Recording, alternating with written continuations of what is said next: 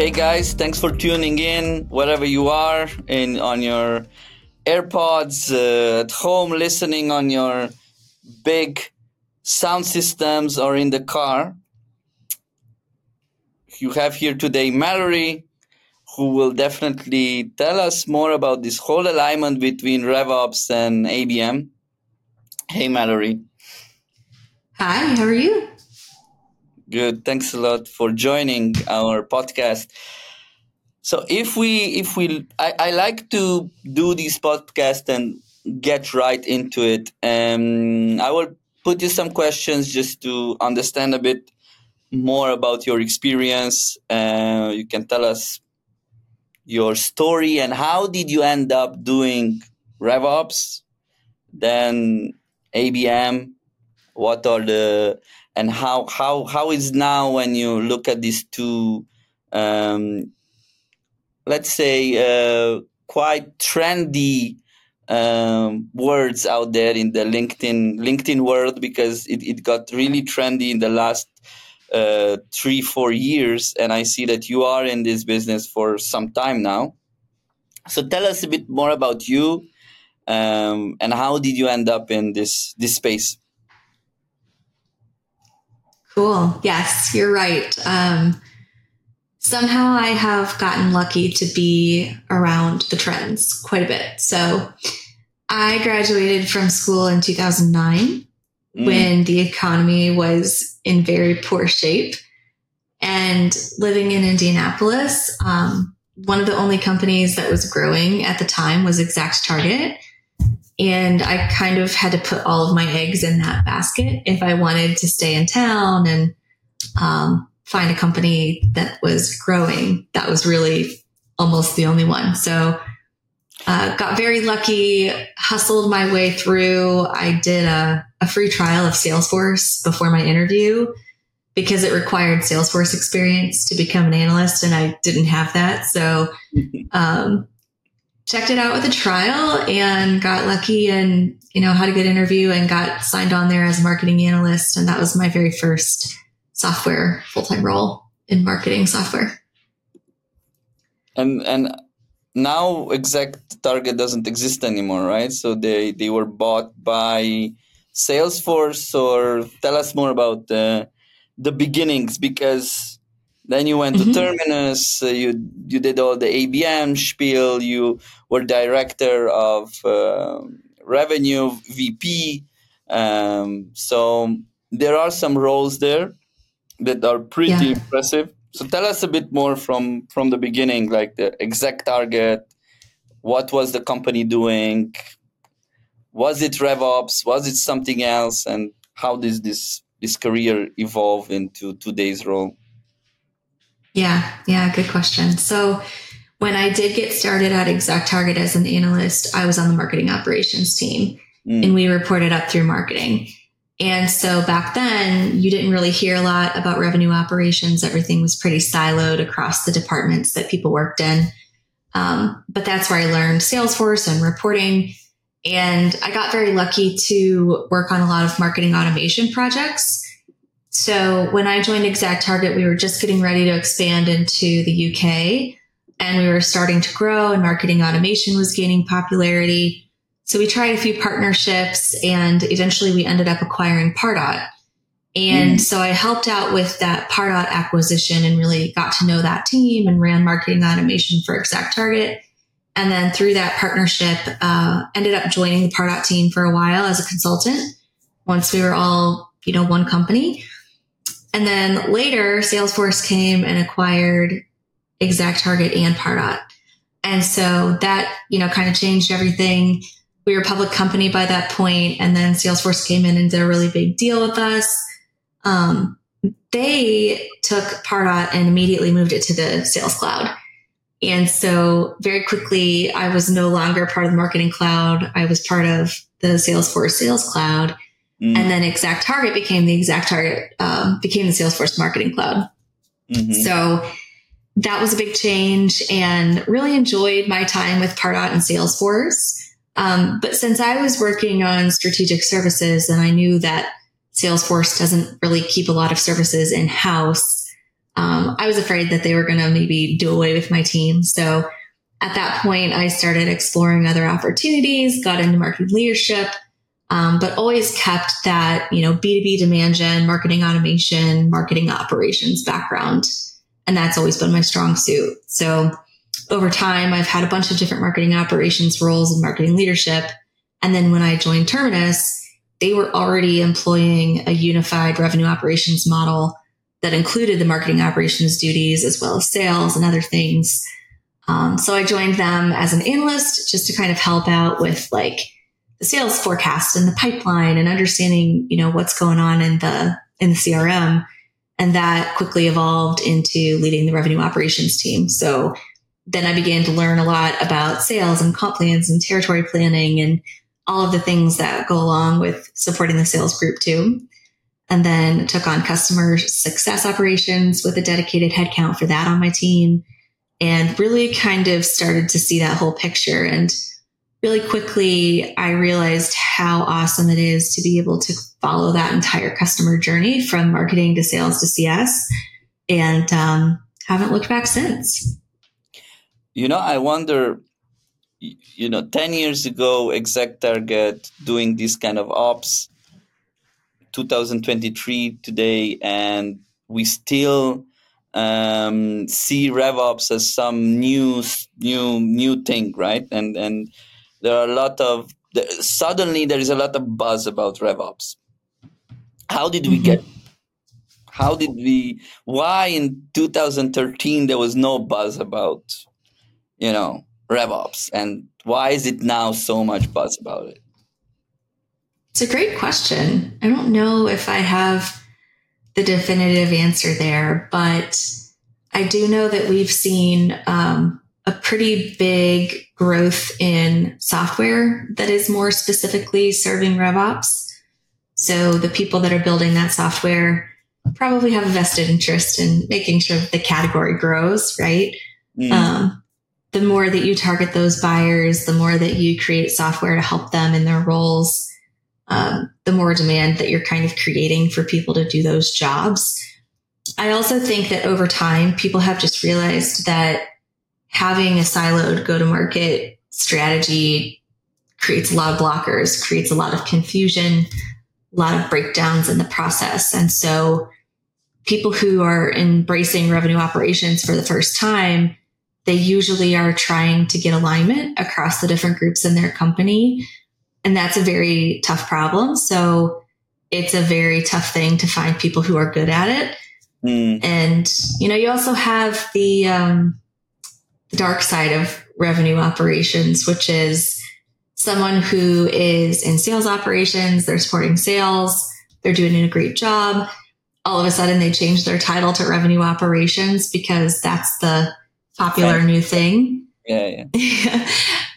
yeah. And sometimes those people are not actually taking on the full revenue cycle and they're not actually supporting multiple groups or departments. So I think that that controversy of, you know, quote unquote, like the wrong revenue operations is also, um, feeding the fire of people just kind of talking about how to do it correctly and how to make it work. Okay, let, let, let's peel the onion there a bit because I have some theories uh, on I and and tell me if I'm wrong. So I believe that back in 2013, right, there was a lot of push from market techs. HubSpot is one of the examples. Uh, they were pricing on contacts, right? So they they made money if you have more contacts. Mm-hmm. So, which means that uh, you want to evangelize all the type of strategies possible that you have more contacts in your CRM, in your um, marketing engagement platforms, so on. So, inbound was there. SEO was like I, I remember like blog posting every day, one blog post. It was that was the mm-hmm the main message. That was the uh, Jantra. Then you had uh, all the landing pages and everything around demand generation, nothing around uh, actually qualification, lead qualification, right? Like, who are those contacts that get in here, right? it doesn't matter. Just do the ebooks, do the ebooks, do the webinars, bring them in. If yeah. the quality, no quality, whatever. Um, obviously, also uh, PPC was much cheaper back then. Facebook ads was like it was an El Dorado. It was before Cambridge Analytica, so you could do on Facebook whatever you want. Like mm-hmm. I remember those times where we you could do whatever ads. I I was back then uh, in the triathlon. Uh, we were promoting a lot of triathlon uh, camps with ex Ironman winners. It was a website. It was a company called uh, from Denver called uh, Triathlon Research. Triathlonresearch.org doesn't exist anymore but that, that was the main idea webinars ebooks whatever and then lead nurturing right like the the the gurus of lead nurturing so why should we even care about alignment about uh, you know having all these processes uh, done well with, like either way they just need mqls right? Like that's what marketing should do.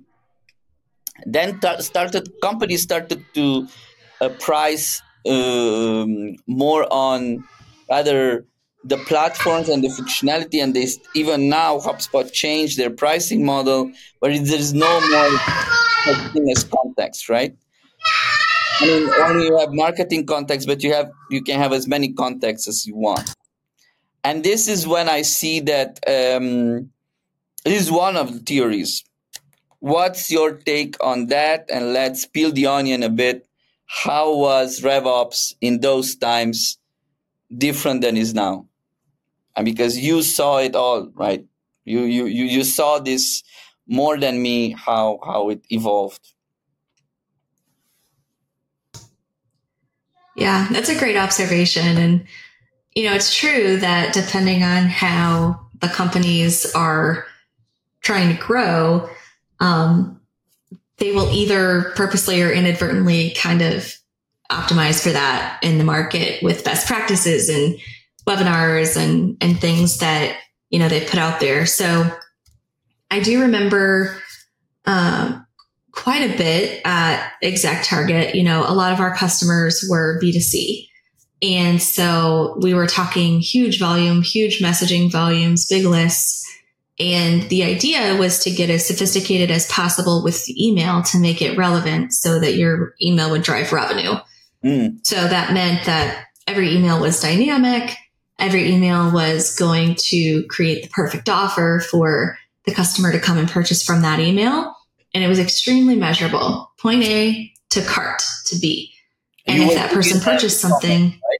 it was big in e commerce, right? Exactly. yeah. yeah big in e-commerce and it was very easy to prove that return on investment.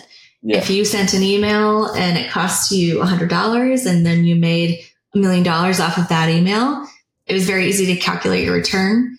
And so it was very easy to feel good about the email and, and the best practices and getting the volume. Yeah. Um, MailChimp was on the rise back then. Like MailChimp was. Mm-hmm, mm-hmm. Mm-hmm. Yeah. And I think that in B2C, it's definitely a little bit easier because you have that, that nice little add to cart functionality that people can do. Um, versus in business to business, it's a little bit harder to prove out that ROI and get the story, you know, straight because there's multiple people in the buying committee and multiple leads to nurture and you want to give them offers that they care about to generate their interest. So they will come talk to sales, right? But it's never a straight line. It's never email, click, buy. And so I think as we continue to evolve in marketing technology, almost every step we take is geared toward trying to get a straighter path from the actions we take in marketing to the value that the customer sees and the way that they spend money with your business. And so marketing automation was very much that. It was all about right message to the right person at the right time with nurturing and sophisticated workflows that waited for certain triggers to happen so you could communicate with them correctly. Um, lots of different ways to just always try to get more targeted, more relevant, give the people what they want, and they will come and, you know, buy everything from you. So I do think that most of what we have done in marketing technology in the last 10 years or whatever is to continue on that quest to get closer and closer. And at the same time, we've seen, especially in software, um, the waxing and waning, you know, the different changes in how much efficiency companies are looking for and expecting. And a lot of it comes and goes with like the macroeconomic situation, but there were some times where it didn't necessarily um, matter so much if your mm-hmm. cost of acquisition was out of control. It was just all about that growth rate. And yeah. so perhaps in those moments, you don't have a lot of care about the qualification. You just yeah. want everyone to be coming in, everyone to buy, everyone to go to sales. Um, that can backfire pretty quickly. I think simply because you start to see the customer churn on the other end of that. You start to realize that bringing in customers that don't match your ideal customer profile isn't good for those retention metrics down the road. And then you're actually just bleeding out the revenue that you're putting in each quarter and you're kind of running in place. And, you know, recently with changes in the economy again, still you start to see people caring more about efficiency and are the dollars being spent on the right things and the right people? And how can we grow not at all costs, but grow efficiently and create enterprise value? And so as you think about the growth of account based marketing, that was really well aligned to, hey, don't go spend money on leads that don't matter. Let's go spend money on targeting the accounts that you want to have as your ICP, as your customers. And if you can identify them up front and only spend money on those, you can feel better that your dollars are being spent efficiently on customers that will stay with you longer. Mm. And so that was definitely a big change in the way that people were thinking. And you had the whole flipping the funnel movement of thinking about not just the inbound funnel, but how do you go to market through um, outbound and through a more narrow lens. So I think a lot of that was geared toward efficiency and trying to, you know, get the right customers in the door. When it comes to revenue operations, I love it because I do think me and my team, we are tasked with understanding the business end to end. And you really need to see the whole picture to help people evaluate which customers do stick around. What does that mean for your ICP? Which leads do convert? In which channels do they come from? How can we marry those things together to get an efficient demand gen engine? And then who should we be targeting? How should we be spending money on them? You know, these are all, these are all exciting problems to solve. But if you don't understand the marketing to the sales to the customer success, it's not very easy to answer those questions if you can't connect the dots from end to end.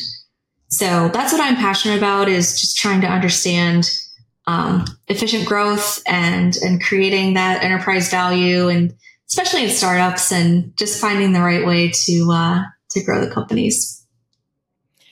What what um, I I heard from what you said, uh, it's still in my mind, is this ABM part where you said that, uh, you know, if we want to go out of that just inbound and, and target specific customers, uh, companies, now we need to operationalize it much better because we need to really look at the data um, mm-hmm. differently.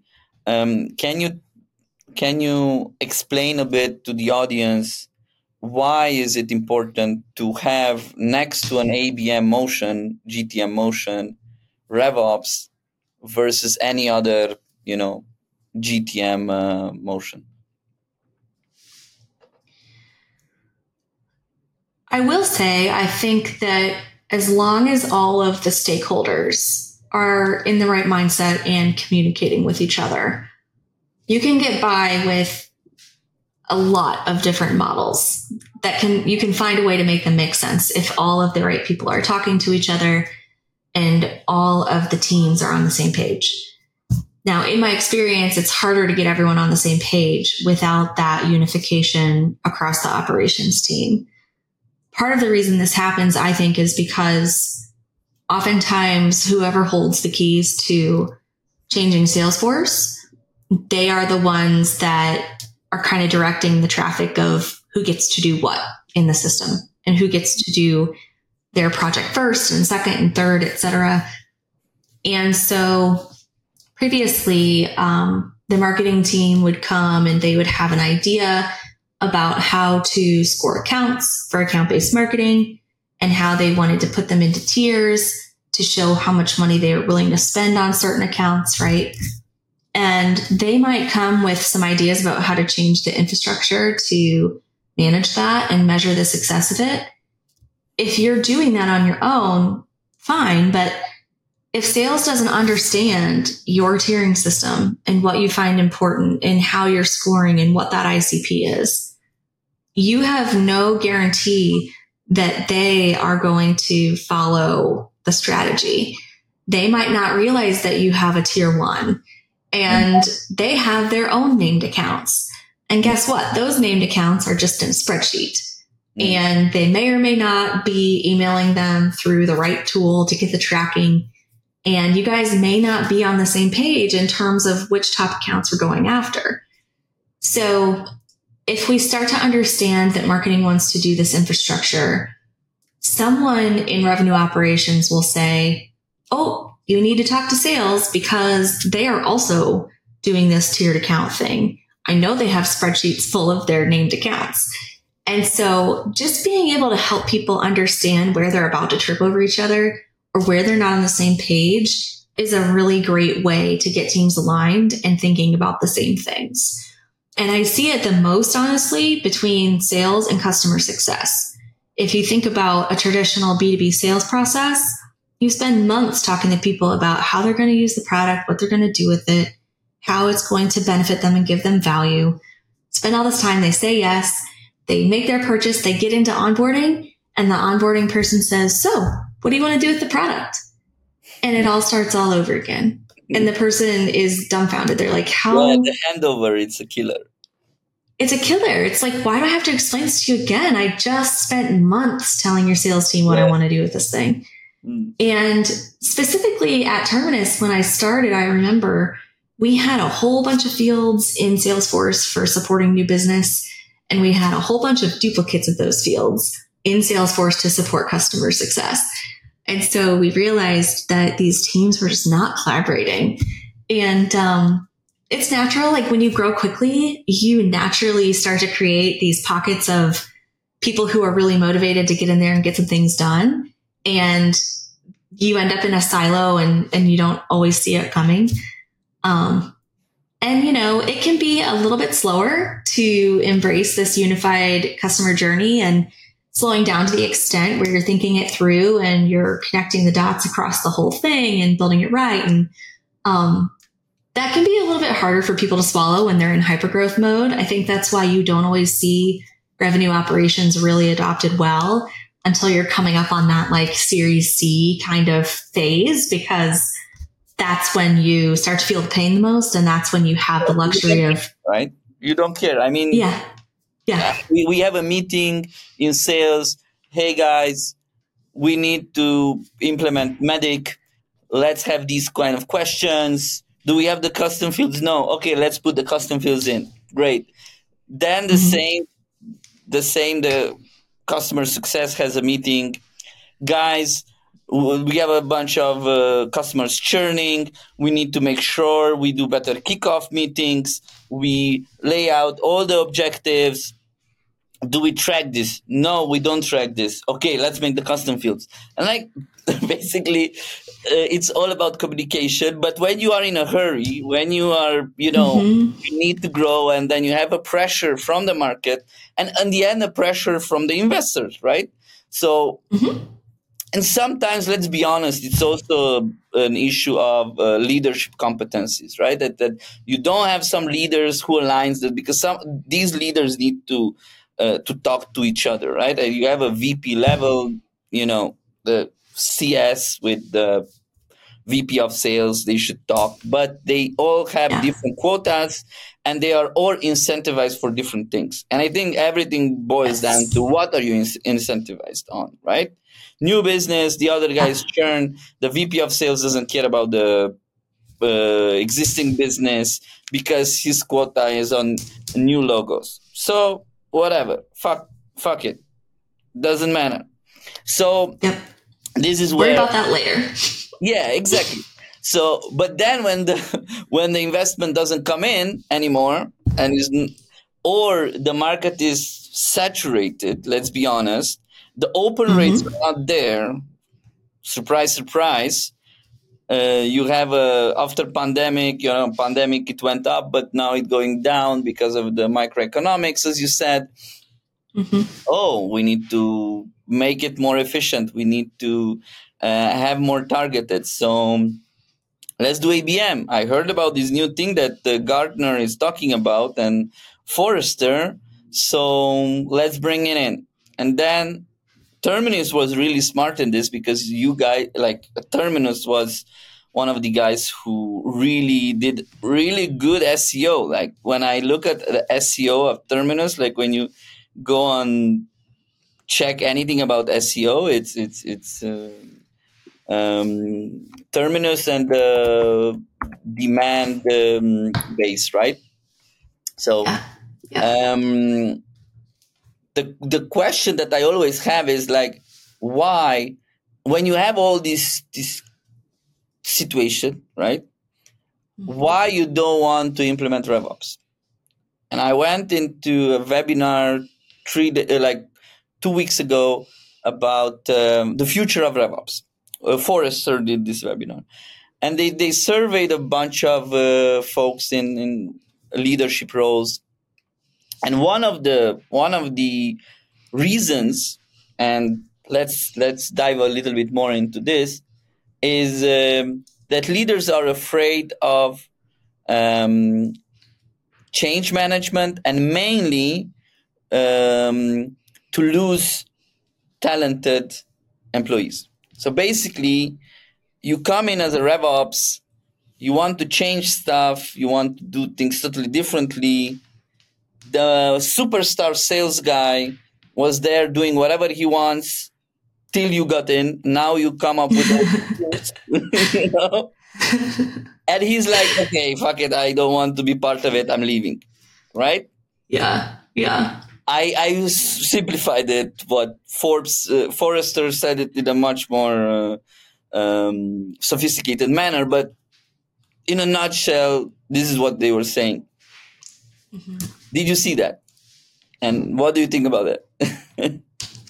a little bit. I have to say, I have seen it a little bit. Um, and I do think it all depends on that phase of growth that you're in. So when you have got your your beginning funding done let's say you've done your series a all you think about is growing enough and keeping it going to the extent where you're ready for series b right? That's really all you can do.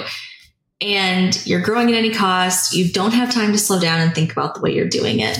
And i think that's really natural. If someone at a series a tried to hire me to come be their vp of revenue operations i wouldn't want to do that because it's the wrong face. And I know that. Mm. Um, you know, when you find those top performers who in the beginning you're finding product market fit, they've been there forever, they've signed on most of the early customers, most of the big ones. Um, later you start to take a look and you look back and you see, oh, they actually have the worst retention after some mm. years go by. So they know enough to get anyone to sign the piece of paper. But do they always bring in the right customer? Sometimes no.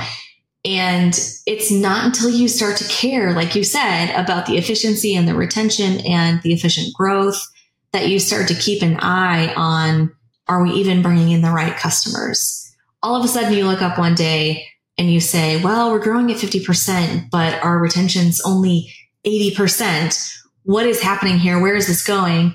And um, that's when it becomes a crisis. And then you realize we don't have any controls in place to help us make sure that we're bringing in the right customers. And you start to clamp down, maybe overreact. And then I do think those top performers are kind of harmed by that because they're used to doing whatever they they need yeah. to do to to get the person in and you know i've always believed that what got you here won't get you there and it really speaks to you know the resources you need according to the phase of growth that you're in the mentality of the people that you need according to the phase of growth that you're in and um, even when you take those top performing sales reps and you make them a little bit untouchable it's like, okay, everyone needs to do these new things, but we don't worry about Jim over there. Like he knows what he's doing. I've seen that happen as well. And they're only happy for so long because they really do enjoy that hypergrowth phase. And naturally, the law of large numbers just starts to let it slow down a little bit. And um, that's when you, you know, bring in a few more of those controls and process. And it's hard, but it does help you grow the right way. And I think you have to be a certain person who operates well within that framework to enjoy it.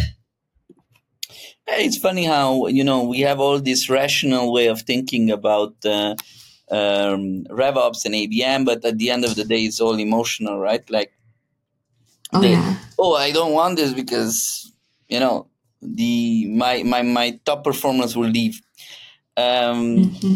which is funny another another thing that is um, I, I, was just thinking these days that the VCs come in even at Series A, even I saw some companies even at the seed uh, level mm, today, um, and they ask, "What's your NRR?" Right, like what's your net revenue retention? Mm-hmm. Which, in my view, it's like totally something that RevOps can control and RevOps should own and RevOps should uh, drive that because it's connecting everything, right? Like new business with the customer success, with upselling, cross selling, um, churn, so on and so forth.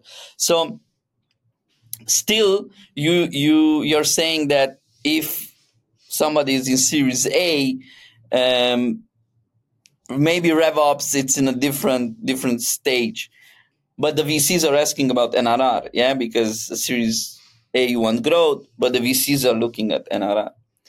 Um, so, in your view, if someone you know they got educated about RevOps, they are Series A, they want to make it right, right? They want to make sure okay there is a growth there, but still mm, we need to make sure uh, the NRR is healthy, and we have a team of RevOps in Series A, what should uh, RevOps manager, in your view, uh, start with on, in, in their jobs to help this Series A company um, have a healthy NRR? Well, I do think it's going to depend a little bit on the business model. Um, so if the company is lucky enough to have a little bit of that product led motion, um, a little bit of product usage that might lead to expansion, I think that is a whole different ballgame that requires not only revenue operations, but product operations to start to understand how can we get this product used to the extent where it grows itself that's like the the dream of NRR, right? Um, if you're in a Series A company that doesn't have like that PLG motion, I think it then starts to depend on whether or not you have, you know, all the product market fit that you're looking for. And now you've begun to iterate on your platform and you're innovating and you're starting to make these next products available to people um, through upsells and such. Now, in the companies that I grew up in, that really wasn't the case. Most of the time, they grew through acquisitions and they attempted to integrate them on the back end. And the cross sell motion was the key to the NRR. So taking your existing customer base and getting them to buy the thing that you just acquired and getting them to believe that it was integrated was the NRR vehicle. Mm. And so unfortunately, I can't recommend that because I don't think it necessarily always works out correctly. Mm-hmm, mm-hmm, mm-hmm. But you mentioned something the product operations. Um, mm-hmm. Explain a bit to the audience what's the difference between RevOps and product operations, and where where is the um, let's say overlap between the two? Because some might think that RevOps is the same as product ops, and there are few companies that have product ops, right? Yeah, yeah.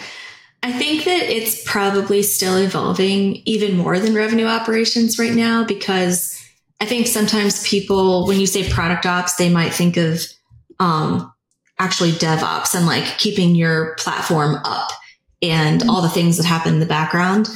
That's not necessarily what I'm referring to. I'm thinking more about a product operations person who's responsible for tending to the product roadmap and gathering customer feedback and making sure that everyone is aware of what's coming with the product, whether it's releases and communications and um, making sure that that product marketing and marketing are ready to take those innovations and sell them.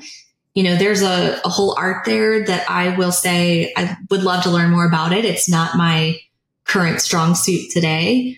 Um, but I've seen, you know, how the lack of it can get people confused. And when sellers don't quite know what they are supposed to sell and what they're not, they hear about all this great innovation and they just go start selling it. And, you know, maybe it doesn't come out at the time that you said, maybe it's not as real as what they thought. And so those can create, again, customer friction. It's all about, in my opinion, reducing the customer friction finding a way to provide the most value and product operations being tied in with sales enablement and revenue operations is ultimately so important because those are the people that can help keep everybody aligned and set the right expectations. Like this new product is coming in three quarters. We're not selling it today. You need to know about it because it's going to become part of what you sell, but this is the launch date and this is how pricing will change at that time. And this is who's going to get grandfathered in. Their package is going to automatically include this. Here's the upsell, you know, target list that we have for this innovation because their package won't include it. There's just so much planning and organization that needs to happen to take things to market. And if you don't have anyone who can talk to all those different people and just kind of keep the train on the tracks, then you become disorganized very quickly.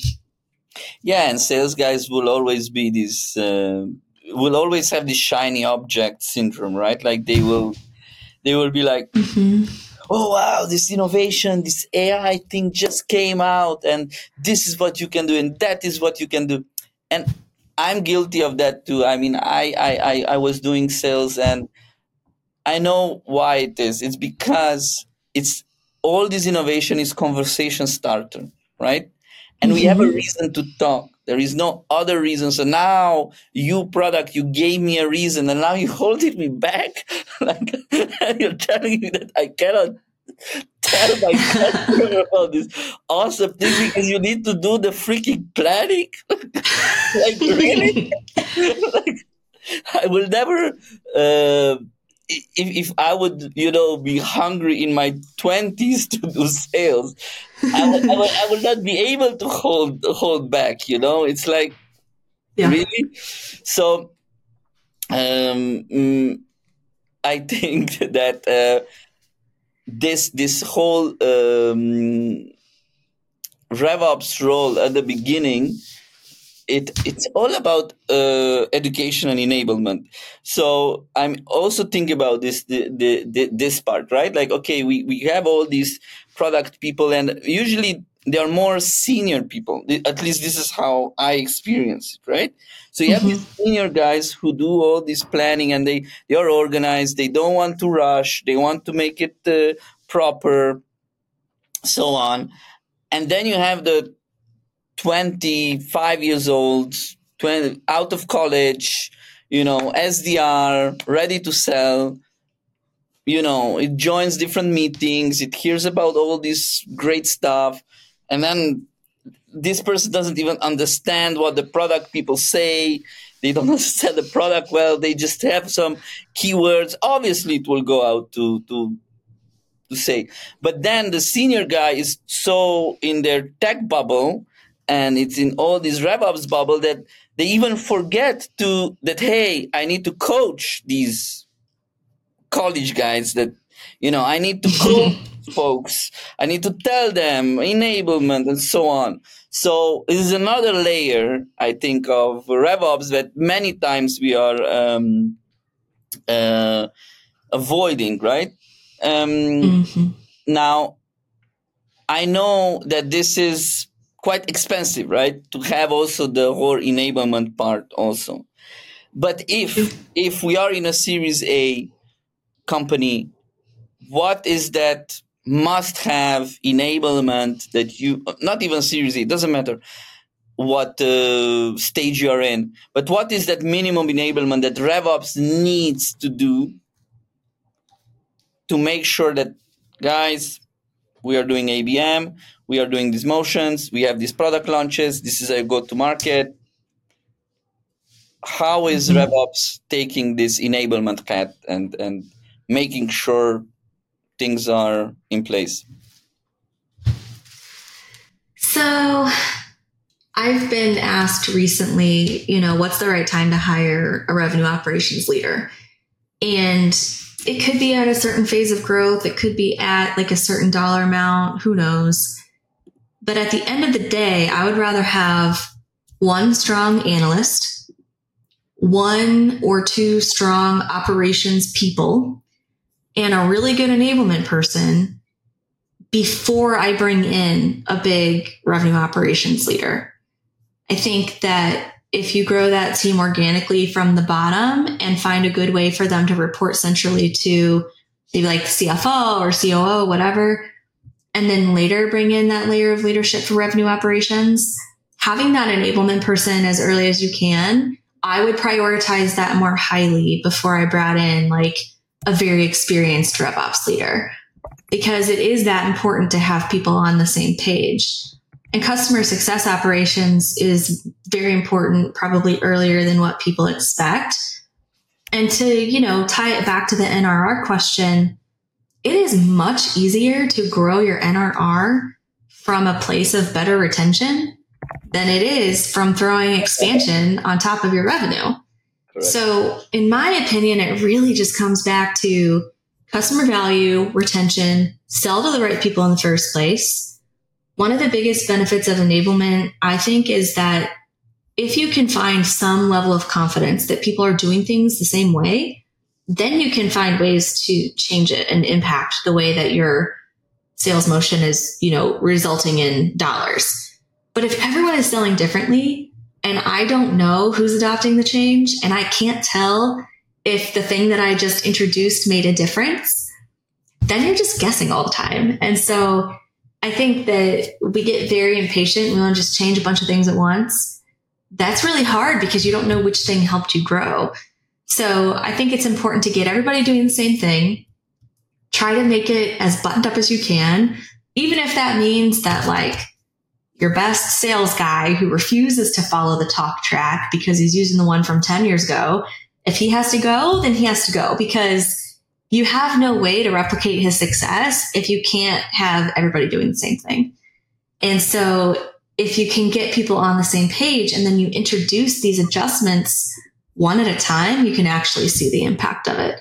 And I think that's how you grow a little bit more predictably um, versus not being sure how you got to $10 million. I know so many companies that are like not sure how they got to $10 million. And there's a bunch of them that aren't even sure how they got to 100 million either because they just did a bunch of things and they got very lucky that a lot of them worked. Yeah. That's a that's a very good point.